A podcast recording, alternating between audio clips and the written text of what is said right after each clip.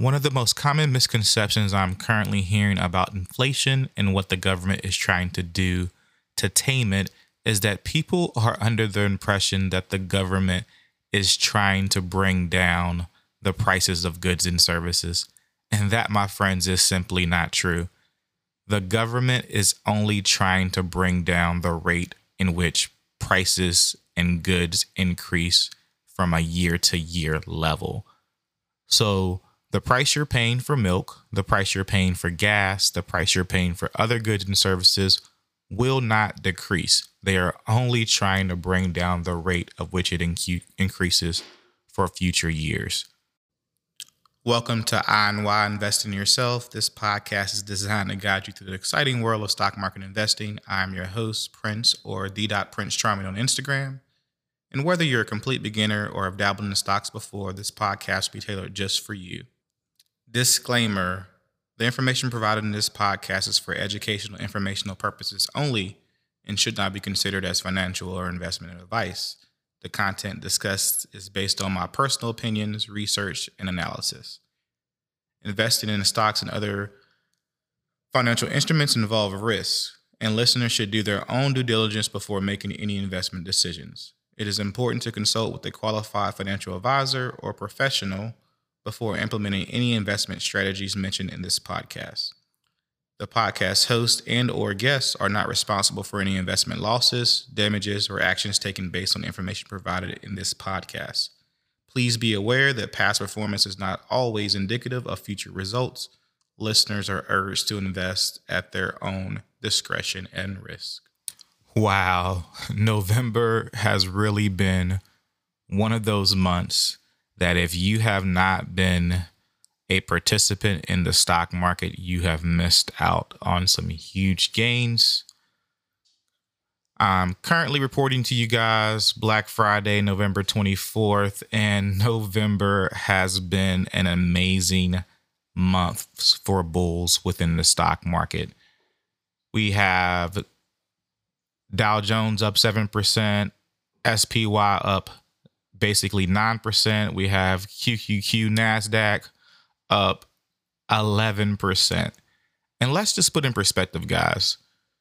A normal stock portfolio grows from 5 to 12% a year.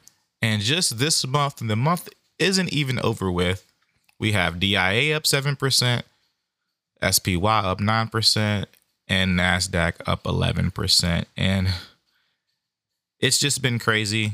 I've set this on record before. November and December are two of the best trading mark months historically in stock market history. And November has really been off to one of those months where it's been historic. Now, just to put this in perspective, we have basically recovered two of the worst months, which were September and October, with the gains we've already seen through November so far.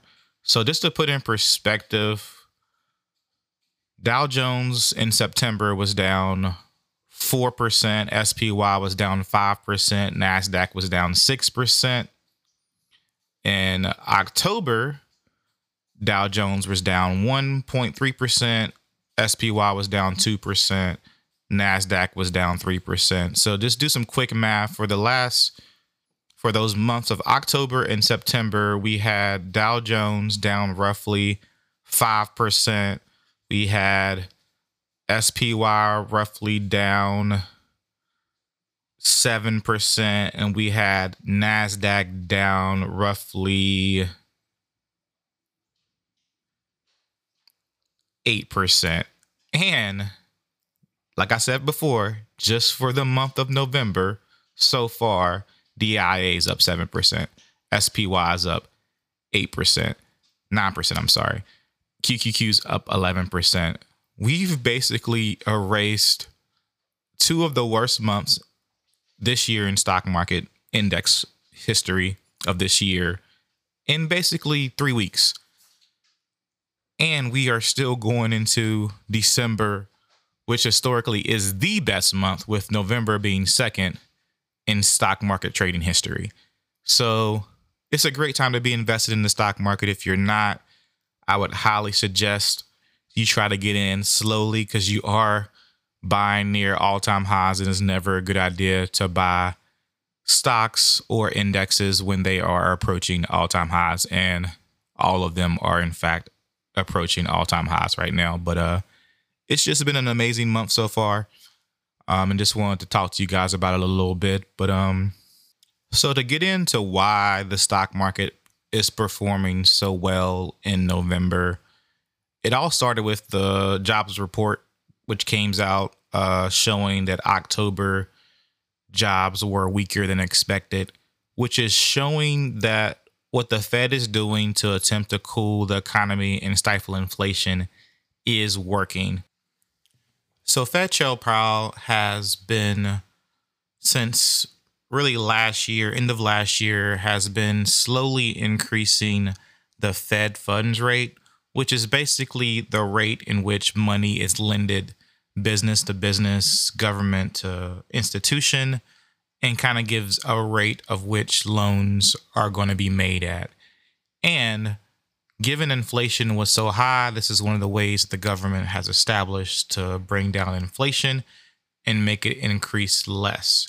So, what the October report showed and why the kind of the stock market took off was that what they're doing seems to have worked and people are projecting that he could be possibly done doing these things. So that would be a good thing for the stock market. The one interesting segment of the stock market that has really started taking off this month and is still basically negative for the year is small caps. Small caps are typically companies that have between 300 million to 2 billion dollars in market capitalization. So the thing about these small caps is that they are highly reliant on receiving funds, whether from stock market, whether from institutional bankers, whether through venture capital. They rely on funds. Many of these companies are still in the startup phase, they're in the growth phase. So they're not making a lot of money. And what happens when Fed Powell increases rates is that their lending interest rates increase, meaning they can still get funds, but they're getting funds at a higher interest rate, which then cuts into their profits. And when you are looking at a company's earnings quarter over quarter and you're starting to see a decline in profit, it's typically going to lead to a fall in the share price. So, if what is technically happening, people are expecting it to happen Fed Powell starts cutting Fed rate uh, prices and going back down to where we were before, you would see a influx of these small caps start growing again, which in turn should increase their stock prices. So I personally haven't gotten back into small caps yet. I do own a few, but that is probably the most growthiest section of the stock market if Fed Powell is done with rate hikes and we see a decline in rate hikes and also starting seeing a cut in rate hikes. So keep your eye on small caps. I really think that's probably going to be the growthiest section going into 2024 when it revolves the stock market. But as always, own your mega caps, own your your Teslas, your Microsofts, your Amazons, your Googles, your Apples, all of these companies are within my portfolio and have been some of my top growers for 2023. But keep in mind, you are buying towards the highs right now with all those companies I just listed. So just get in slowly. I know I've mentioned before in previous podcasts that I believe in a one third rule. So what that means if you're going to invest for easy math $3,000 into Apple, when you first get into position, only invest $1,000 of it, wait for it to fall a little more before you start investing those other two thirds. It's always wise to get into the stock market slowly. Do not rush in. Yes, you've missed one of the best months, well, the best month in stock market for 2023 being November with the returns I spoke about earlier. But do not rush, get in slowly, buy companies you know, buy companies you buy product from or receive services from is the best principle because you know those companies better than you're going to know companies that you may see on the internet that you may not fully understand. You just see the price of their stock going up. But if you do not fully understand the stock, do not buy something you do not understand. But um that's all I got for you guys today. Hope you guys have a had a happy Thanksgiving and have a happy holidays. This is Prince with I and Y Invest in Yourself. See you again shortly.